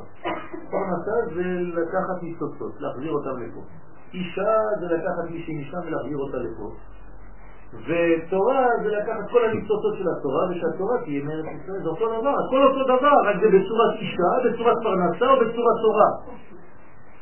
עוד פעם, ג' קווים, זה אותו דבר. אבל זה אותו בניין, אותו רעיון. לצאת כדי להחזיר מדרגה לפה. זה ספר חילוני, דיברתי איתו באמצע. אתם רואים על מה מדבר ספר חילוני בארץ ישראל? בכבוד. בגלל זה ירדנו מצרימה. נכון, נכון, נכון. זה כל הניצוצות של האדם הראשון שמדבר, האריזל מגלה לנו את זה. העלאת מן, כן, מים נוקבים. אתם זוכרים מה זה מים נוקבים, נכון? מן. לעלות מן, זאת אומרת לעלות אנרגיות. עדים, כן, רוחניים, קשה מאוד להסביר את כל הדברים האלה, כי זה הרבה הרבה הרבה שעות של לימוד, אבל זה נקרא מים, מים נוקבים, מים מצד הנקבה, שבאים ממטה למעלה, עולים, כמו עדים, ואז אחרי זה זה מוליד מים דחורים, מים מלשון זכר, שבאים אחר כך יורדים כגשם. ועד יעלה מן הארץ וישקע את כל בני האדמה, זה הצהרנו בבראשית, עד. מתוך עמקי הטיפות, אז זה מה שאנחנו צריכים להוציא. מה מעלה עדים? השמש, נכון? נכון. אתה צריך להאיר אור, ואז זה מעלה עדים, זה אותו דבר. כי כל המדרגות שלנו שהן בחושך, אנחנו מדליקים אור גדול מאוד של לימוד תורה למשל, וזה שואב מאיתנו במקומות שהם רחוקים את כל היהודי שנמצא בי והוא מתעורר. כן, אז אני יותר מאמין אחרי השיעור מאשר לפני השיעור. חייב להיות ככה, אם לא אז השיעור לא טוב. אני יותר מאומן, לא נחמן, כן? אבל אני יותר מאומן, זה אותו דבר, כן? זאת אומרת שאני יותר אמונה, יותר מאמן, יותר מאמת, יותר כמו אימון, פיזי, כן? אחרי האימון אתה מרגיש טוב, אתה בריא יותר. ברוחניות אותו דבר, אתה מגלה יותר אור. אולי בגלל זה הוא הלך לשם. רבי נחמן. אז זה נקרא מתוך עמקי הקליפות אל הקדושה. וביטוי ההצלחה מתגלה בדיבור התפילה עצמה. זאת אומרת שכשאני מתפלל זה הביטוי שהצלחתי. כי המילים מתחברות כמו שצריך וזה בונה בניין. היה תנא אחד, שכחתי את שמו עכשיו, בעוונותיי הרבים, שהיה אומר, היו שואלים אותו, איך אתה יודע שהתפילה שלך התקבלה? מה היה אומר? דלק הייתה סגורה בפי. זה היה זורם. אם זה שגור בפי, אם אני אומר את הדברים בלי לגמגם, אני יודע שהתפללתי בשביל החולה הזה, יהיה לו רפואה שלי. נגמר הסיפור. זה לא פשוט. זה בדיוק בגלל שהדברים שגורים בפיו והדברים בנויים ויש להם מדרגה וזה זורם, זאת אומרת שיש אות אחרי אות ומילה אחרי מילה ויש בניין והבניין הזה מראה שיש שלמות. עוד פעם, זה כוח הדיבור, כן? ועוד נחזור לנושא זה בהמשך בעזרת השם, מהפיזור לאחדות, כן? האמת שהנושא הזה הוא כל כך עמוק שאפשר לדבר שעות, בגלל זה אמרתי לכם. כי אם אני קורא הקצבת של השיעור, יהיה בערך שנת שעתיים. אבל אם אני מסביר מה שצריך להסביר, אי אפשר לעבור, זה בערך ארבע שעות. באמת, אני לא... הנה, רק עכשיו, רק עכשיו, עכשיו, עכשיו, במילה הזאת, אני חייב לדבר עוד, אה, אי אפשר, אי אפשר, לפתוח עוד, אבל אי אפשר. אז מה עושים? פותחים או... לאט לאט, פותחים עד שהקהילה יש לנו שם. טוב. זה בעצם מה שהרמב"ם אומר, כן, שהנשמה, כן, נשמת ישראל אחת היא. הרמב"ם בשמונה פרקים, בתחילת שמונה פרקים אומר, נפש ישראל אחת היא. מה הוא מתכוון? נפש ישראל אחת היא. זה אומר, פשוט מאוד, שאנחנו צריכים לחיות לפי האחד הזה. כל מי שחי לא לפי האחד הזה, הוא נמצא בעולם שנקרא רשעות. אדם שחי לפי האחד הזה, של נשמת ישראל, נפש ישראל אחת היא, הוא בעולם של צדקות. מה זה אומר? אני מסביר. אדם שלא יודע לחבר בין כל הדברים, הוא בעולם של רשע. הוא נקרא רשע. זה לא פשוט. תן דוגמה. אדם הולך במדרכה, נתתי את זה בדוגמה בשיעור של אנשים, אדם הולך במדרכה, פתאום הוא קופץ הכביש. באה מכונית, כמעט דורסת אותו. השם ישמור. אתה בא, תופס אותו, אתה אומר, אתה משוגע? מה אתה קופץ הכביש? אומר, לא, היה כלב. אז מה? פחדתי. מה זה פחדת? פחדת מהכלב, אתה קופץ הכביש? לא חשבתי, באותו רגע הכלב נבח, הפחיד אותי, קפצתי לכביש. האדם הזה הוא חי בעולם של רשעות. מה זה אומר? הוא לא חי את הנשמה האחת. כאן הוא מתרגש, כאן הוא פוחד, כאן הוא חושב, כאן הוא שכלי, כאן הוא... הכל מדרגות מדרגות מסודר. זאת אומרת, הוא חי לפי הכלים של נפשו, אבל לא לפי נפשו. הנפש אחת היא, אבל הנפש כשהיא צריכה להתבטא בעולם היא עוברת דרך השכל, דרך הרגש, דרך הדמיון, דרך החושים. אדם שחי בחושים ושוכח את הנפש, הוא הולך לעולם של פיזור. תראו בשכנה. כי הוא מתעסק בדברים שונים בלי לאחד. כשהוא מתרגש הוא מתרגש, אבל לדברים לא שכל. כשיש לו שכל הוא כבר לא מתרגש. סכנה גדולה מאוד. אז הוא לומד טכנולוגיה, זה שכלי מאוד, אבל אין לו מידות. אז הוא עושה, במקום לעשות מזה דבר של אור בעולם, הוא מביא חד ושלום כללה לעולם. אוניברסיטה, כן? אוניברסיטה לא מלמדים מידות. צריך לפחות 18 שעות של מידות באוניברסיטה. מלמדים רק שכל. כן? אז אתה, שלי עובד. יש לי זמנים מיוחדים. כבודו דואג. כן, עוד מעט, שהוא יוצא לי להפסיק לבד, אני רואה, הוא רוצה לי רעשים. אז כן, הוא פוחד. או שהוא זה, או שהוא זה, או שהוא זה, אבל לא הכל אחד. אז אתה, מה אתה עושה? אתה מכין, כן, אנרגיה אטומית, ואתה עושה מזה פצצה. למה? כי לא למדת מידות, למדת שכל. אתה לא יודע לחבר בין הדברים. פעם זה שכל, פעם זה מידות, פעם זה רגש, פעם זה דמיון. זו סכנה גדולה מאוד. האדם צריך להיות אחד. ונחזור להסכמת האדם בבוקר. עכשיו אנחנו מדברים על הבוקר, כבר שכחנו. ונתקדם לשלב לבישת הבגדים. עכשיו אנחנו עוברים לבגדים. איך מתלבשים? כאן אמרנו שזה על הכל, לאט לאט, כן? עכשיו, עד עכשיו היינו במיטה. כן, לא, לא, לא, לא התחלנו בכלל לזוז. אה?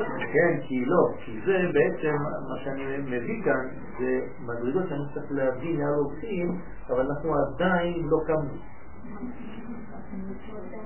עוד מעט אני אסביר גם למה, כן? אנחנו פשוט לפעמים מדלגים כדי לחזור למדרגה, וכשנגיע לתפילה כבר נבין חיבור גדול של הכל. בעזרת השם, אבל עד שנגיע לתפילה, תראו כמה זמן זה לוקח לקום. עוד לא נתנו ידיים, כן? אבל זה לא נכון, יש כל מיני דברים, אני מכניס דברים, נושאים בנושאים, עכשיו צריך ללבוש. ומאוחר יותר נחזור לנטילת ידיים. והנה, כשמתלבשים צריכים לאחוז המלבושים ביד ימין. ככה כתוב בהלכה. אני לוקח זדר, חולצה, גרביים, לא חשוב, ביד ימין. ובכלל, לעולם יגדיר הימין על השמאל כדי לעשות כלפי קו החסדים. תמיד הימין עושה את הפעולות. למה? למה הימין צריכה להחזיק את הגרמיים כדי ללבוש אותם? למה דווקא אין ימין? היא לוקחת אותם.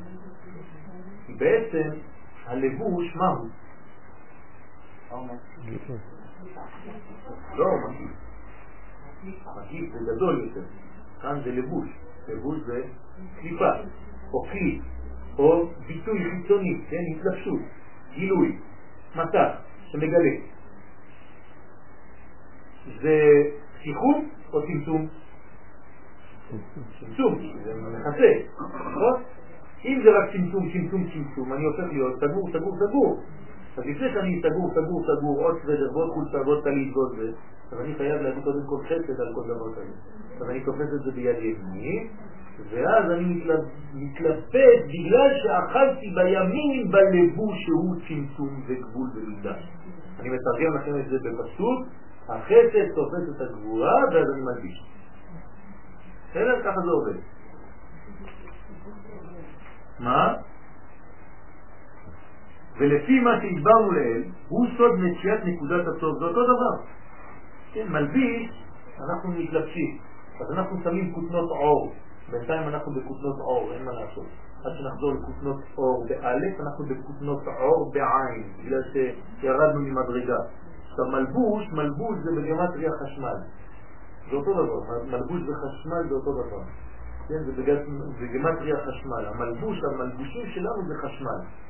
לא חשמל של זה, כן? 220. כן, זה נקרא כותנות אור, זה נקרא מלבושים, זה החשמל. אנחנו מתלבשים במלבושים כדי לגלות על ידי הסתר. אתם זוכרים מגילת הסתר. דווקא כשאני מתלבט אני יוצא החוצה. פרדוקס. הייתי צריך לצאת ערום. למה אני יוצא מלובש? כי כשאני מלביש, אני מגלה.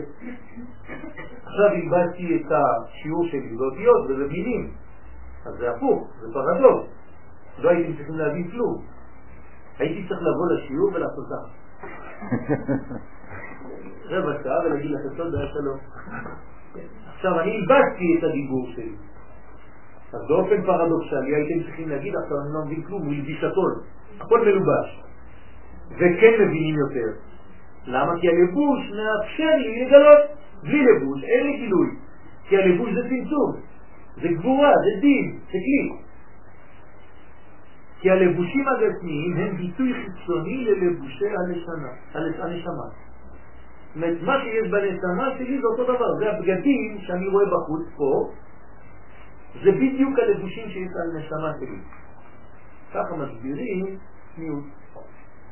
לא אומרים תשים עוד זה ועוד זה ועוד זה, זה לא צנוע, זה אסור, רואים לך את זה ורואים לך את זה. תאמין לי, זה אתה רק מבריח אנשים. תיקח את האדם, תיקח את האישה, תגיד לו, אתה יודע, כשאתה מלביש יותר, אתה מגלה יותר. כל חלק שאתה מלביש הוא מתגלה. אם החלק הוא לא לבוש, הוא לא מתגלה. אוי ואבוי, אז מה, יש לי חלקים שאני אף פעם לא מגלה? בעיה.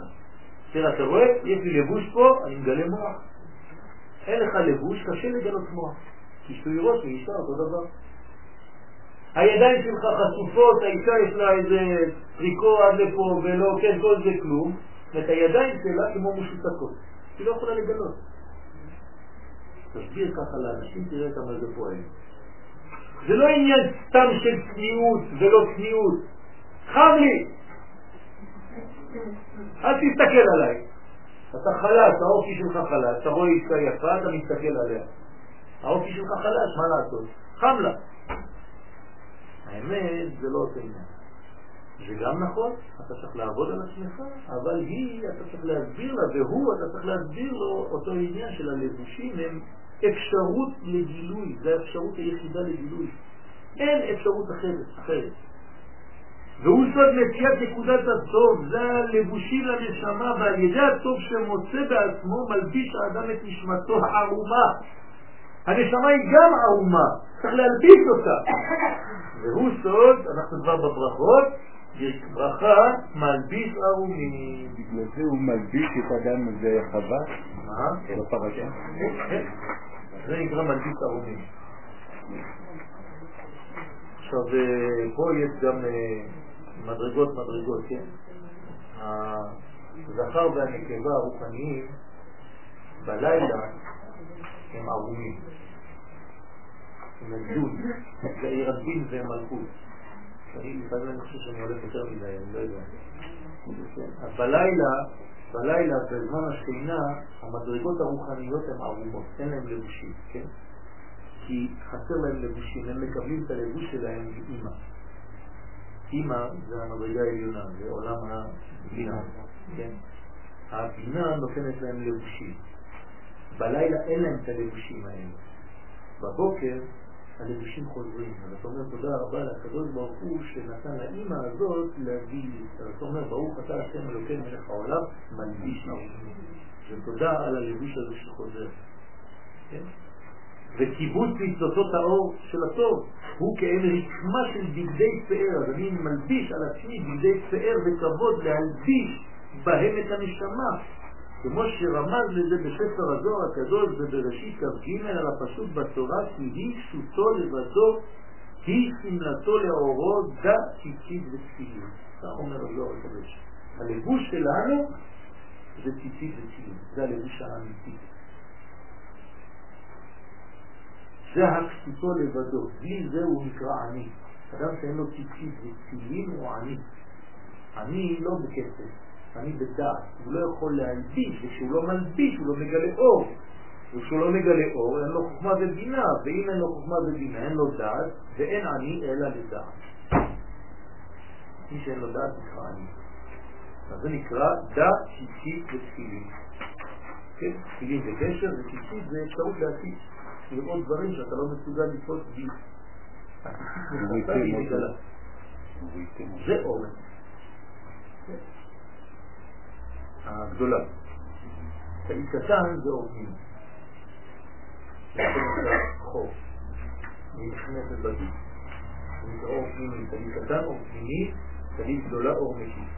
אין לנו השגה באור מקיף עדיין, לכן אנחנו לא מבינים עדיין בטלית עצמה. רק בשיטיות, בחוקים. כן, בחוקים יש לנו קצת קצת נגיעה. זה כבר השערות של רחל, זה נקרא שערות רחל. אז אנחנו נוגעים קצת בשערות של רחל, כן? מאוד יפה, כן? רחל ככה בשערות, כן? זה השערות של רחל. זאת אומרת שזה המלכות. אני תופס עכשיו במלכות, אני אוכל במלכות. כתוב שלעתיד לבוא, כשהגויים יבואו לעם ישראל, יתפסו להם בשישיות. למה? כי הם יתפסו במלכות של עם ישראל, שמגלה את המלכות, כל הגויים יבואו לאחוז בכנפות הארץ. כנפות הארץ זה המלכות כאן. ולכן יש הרבה הרבה סודות כאן, כן? שמונה סוסים, כפול ארבע, וקשרים, ומלא מלא מלא. הרבה סודות יש גם בזה, אבל עוד מעט תגיע גם לשישית, כי בינתיים אנחנו רק רצים, כן? שנעשו מהנקודות הטובות שהובררו בלילה. כל זה זה בירורים של הלילה. כי בלילה אנחנו יושבים, אבל הנשמה היא לא ישנה. אני ישנה וליבי ער. כי מישהו עובד ומישהו ישן, זה משמרות. בדרך כלל ביום הגוף חי והנשמה משקדה, כן, צריך לשמוע אותה בתוך האי, אפשר לא רואים כלום. אז בלילה הגוף הולך לישון והנשמה מתחילה ל... כן, לא לדיסקוטקה, היא עולה למקומות, אה, כן, בלילות. אז לכן היא עולה למעלה ועושה בירורים, כן? חשות לילה עקום להודות לשם וכו'. לכן אחיזת הלבוש בימים הוא הדבר שמאפשר מציאת הטוב כיוון שמטה כלפי חשב.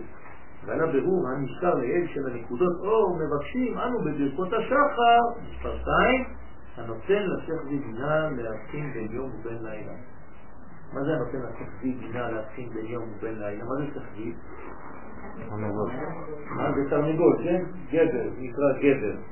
תרנגול. תרנגול הוא צועק. מה זה התרנגול הזה?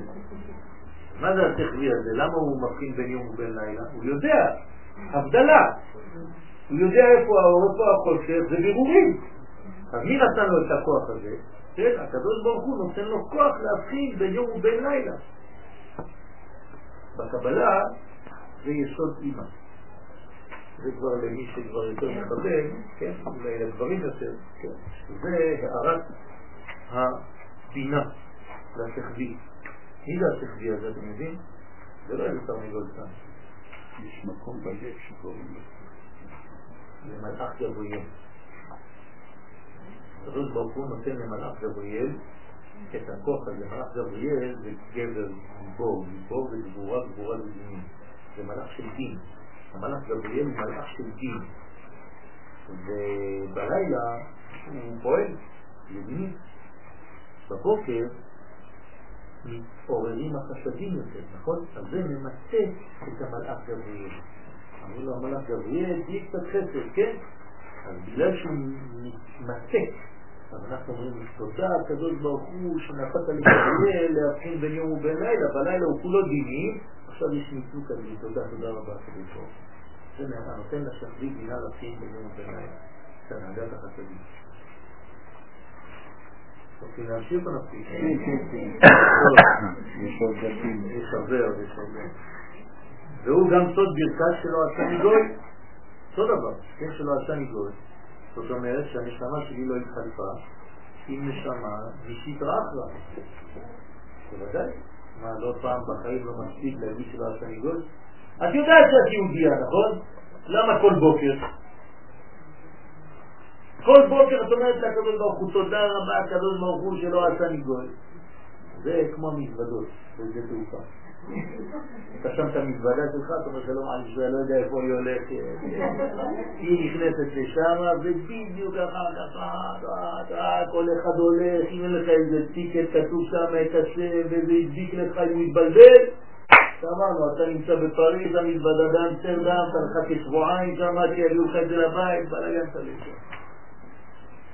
אותו דבר בדיוק.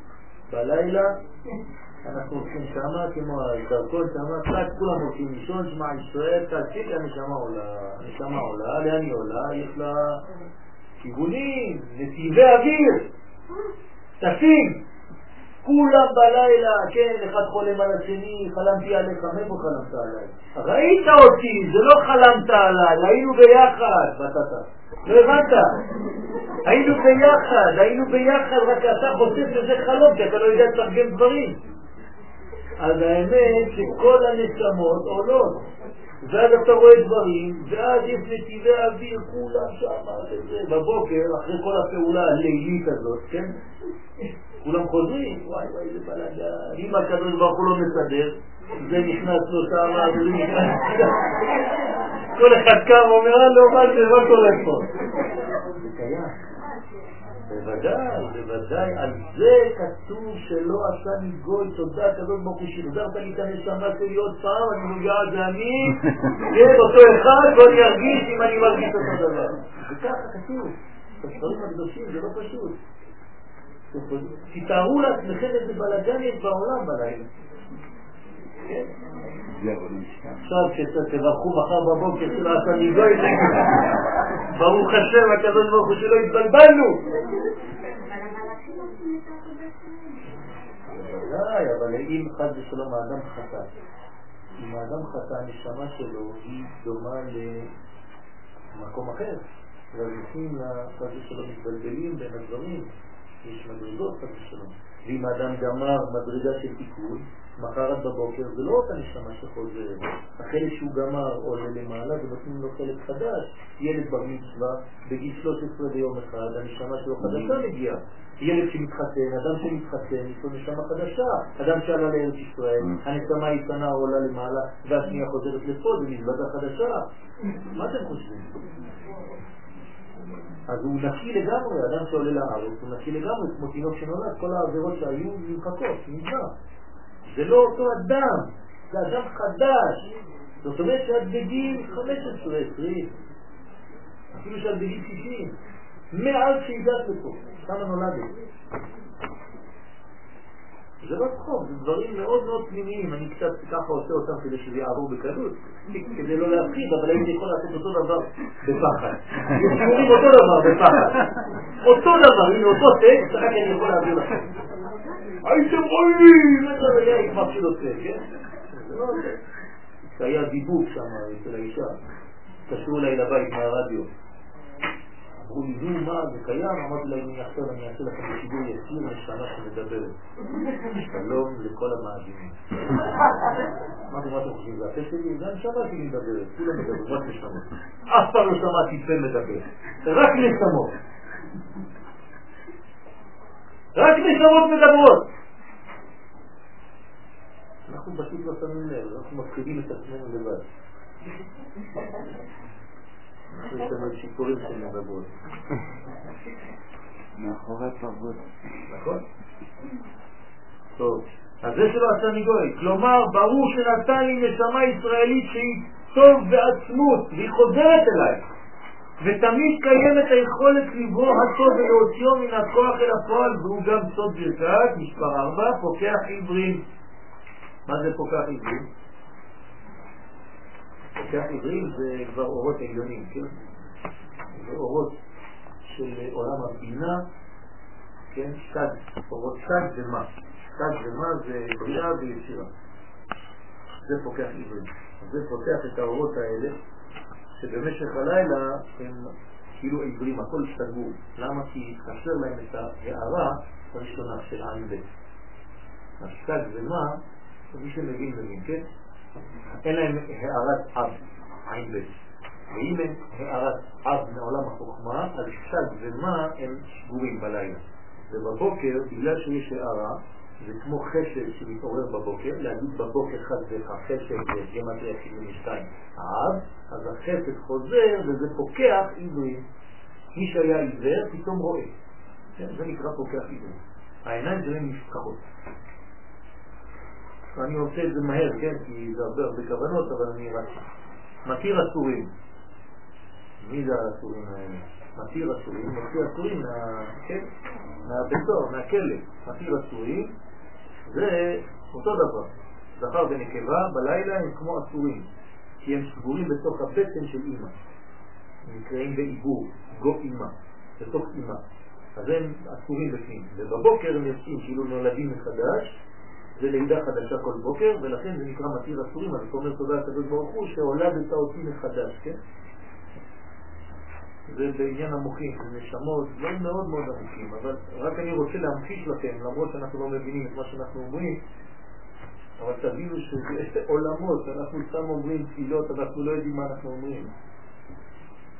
זוקף כפופים, מי זה זוקף כפופים? זה לא רק שאני הולך ככה אתמול, כן? בעזרת השם מחר תקום בריא ושלם. כן, מה זה זוקף כפופים? זה לא אחד שהוא משכן, כן, כואב לו הגב, כן, זוקף כפופים.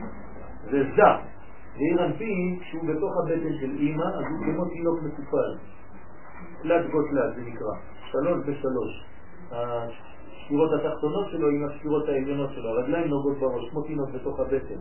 וכשהוא יוצא הוא נפתח, זה נקרא זוקף כפופים. אז הוא נפתח מחדש, כן, הוא חוזר לחיים. תחיית המתים. הולכים למות, אומרים קריאת שמה במיטה, לא לשכוח. אז קמים לתחייה בבוקר, זה, זה עניין חדש, הקדוש ברוך הוא הביא אותנו לעולם עוד בוקר, עוד יום אחד, זה לא סתם. בגלל שהוא אומר, אני אוהב אותך, אני רוצה לתת לך עוד יום. כן, השם ישמור, יש אנשים ישנים, זה לא קמים יותר. ואם הוא הקים אותנו הבוקר, הוא אוהב את כל מי שנמצא פה, הוא אוהב אותו. הוא קם הבוקר. כי בתחילה בעת השינה, שהיא רמז לנפילתו של האדם, והשינה היה במצב של עיוור מגשש באפלה, כאילו נמצא בבית האסורים ממש, אתה בחושך, לא רואה כלום, כפוף ונגרר אחר תאוותיו. אז כל מי שמושך אותך זה רק הבטן, רק התאוות שלך, ועכשיו על ידי נטיית הנקודה הטובה בעצמו עלה למצב חדש של פתיחת העיניים, לראות את האמת הברורה, מיד הוא משתחרר מכליאו ונשקפת קומתו. השם. אדם שהולך בקומה שקופה הוא גם נושם יותר טוב. אדם שהולך ככה הוא סוגר כמה ערוצים פה. זה תשאלו את הרופאים. לכן אמרנו לאל בשיעת העצמאי כי כלליות התפילה הולך לכיוון זה של בירור הטוב מן הרע. ועוד דוגמה לכך, כן, ברכת נותן ליעד כוח. ועוד ברכה, כן, לא עשיתי כולם, אבל חלק מהם הבאתי לכם פה. זאת אומרת שזה בעצם הלבוש נגד השיטרחה. נגד הקליפות. מאיפה נתנו את הכוח להתמודד? זה לבושים שהקדוש ברוך הוא שומר אותנו כדי להתמודד נגד השטרה אחת. אז זה נקרא נותן ליעץ כוח כדי להתמודד, שהשטרה החשוב שלו לא תיכנס. אז כל בוקר הקדוש ברוך הוא נותן לנו מחדש את הכוחות האלה עם לבושים חדשים כדי להתמודד. לכן אסור ללבוש בגדים קרועים עם חורים. כן? בגדים עם חורים זה כמו אוויר נכנס שמה וקליפה נכנסת משם. כן, אז אם אתם רואים, כן, כל הצעירים האלה, כמה שיש פחות חומר, יש יותר אנרגיה. אצל אנשים זה עוד יותר גרוע, אין כבר, אין כבר בת. זה אלבן, באלף. אלבן, לא קיים. אתה הולך אצל הגדולים, הגדולים, כן, כאילו מעצבי אופנה, כן, אין יותר בת. שם קצת מינימום של בד, אבל לך זה, כן. נכון? על בד. טוב? שהיא תודה מיוחדת לשם על שקיבל כוח לעשות הבירור, כי הוא מעצמו קשה, קשה עליו העבודה מחמת העייפות הגדולה והייאוש המשדר לו תמיד שאין לו תקווה לחזור בתשובה ולהתעורר משנתו. אנשים מתייאשים, אין לי כוח, אני כבר לא יכול יותר, לא יכול מאיפה להתחיל, אני מרגיש סתום, אני מרגיש סגור, כל זה, זה סתם התרחה, לפתוח. שמחה. להכניס שמך ולהתעורר ויאללה, מספיק זה. היתר רק מסובב אותך סביב השטויות, כדי שתשכח את העבודה האמיתית. נכון, נכון, בהחלט. צריך להגיד. וזהו, המעביר חבלי שינה מעיניי ותנופה ותנומה, סליחה, מאף אביי. זאת אומרת שזה בעצם כל העניין של ההערה הזאת של סוד ב' של החסד שמעוררת את המדרגות וכל השינה בעצם הופכת לחיים. כי שינה זה שינוי, זה מוות, זה ביטוי של חיסרון, וההתעוררות זה מדרגה של חיים. כן, כמה שאדם חי יותר אז הוא ישן פחות. נכון? כמה שהוא ישן הוא קצת מת יותר. מוות וחיים זה לא גבעת שאול ולא. יש הרבה באמצע. כן? יש קצת יותר מת, קצת יותר חי, יש מדרגות, מדרגות, שלבים, בין החיים למתים, הרבה הרבה שלבים. אחד אומרים לו אתה חצי מת, כן, אבל זה לא... או חצי חי, כן? הכל לפי מידת החסד שבו. חסד זה מה שמעורר אותנו בעצם, וזה השמחה. בוקר באברהם זה נקרא. אברהם זה בוקר, בוקר, בקרה, גם כן, בקרה זה לשון עירוב. ולכן חותם הברכה הגומל חסדים טובים לעמו ישראל. כל זה אנחנו אומרים תודה לקדוש ברוך הוא. וכתב רבי נתן זצ"ל שהוא רמז ברור ברצף ארבע פרשיות. זה באמת אי אפשר לפתח עכשיו, כי זה המון המון המון. זה פרשת קלים, פרשת זכור, פרשת פרה, שצריך הרבה הרבה להעמיד בזה. חודש מיצוק. אה? חודש שלם. לא, אני באמת לא רוצה להכביד עליכם פשוט. יש אנשים, אני מרגיש שהם קצת... לא, לא, לא. מי ש... אני לא יודע, אני רוצים לעשות הצבעה? לא, לא פשוט, באמת, אני לא רוצה להרגיש חס ושלום שאני מכביד על אנשים שמרגישים בכוח להישאר. לא כדי לרוץ ולחסס. אני גם חושב שלא כדאי. בסדר, לא, לא כדאי. כי זה אחר כך זה סתם לעבור על זה הרבה הרבה נושאים. זה לא שאני לא רוצה חס ושלום, אבל אני חושב שחבל.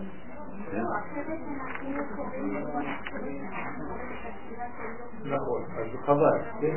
אז יותר לקחת זמן ולשבת בשקט על העניינים. למרות שאין מה לעשות, אז אני לצערי חייב לנסוע, אבל אנחנו נמשיך בעזרת השם מכאן והלאה, בעזרת השם בשיעור הבא. זה לא, לא, לא בגלל שחילקתי את השיעור בצורה כזאת, שזה יהיה בצורה כזאת, כן? האמת זה דפים, תסתכלו, 7, 8 ו-9, זה דפים. זאת אומרת שבספר זה ספר שאני כותב, בעזרת השם. אז זה, זה דף 7 ו-8 ו-9 של הספר. אז אה, חבל, זה לא סתם איזה שיעור אחד שהוא נגמר. יהיה לנו זמן לעשות חזרה. אה,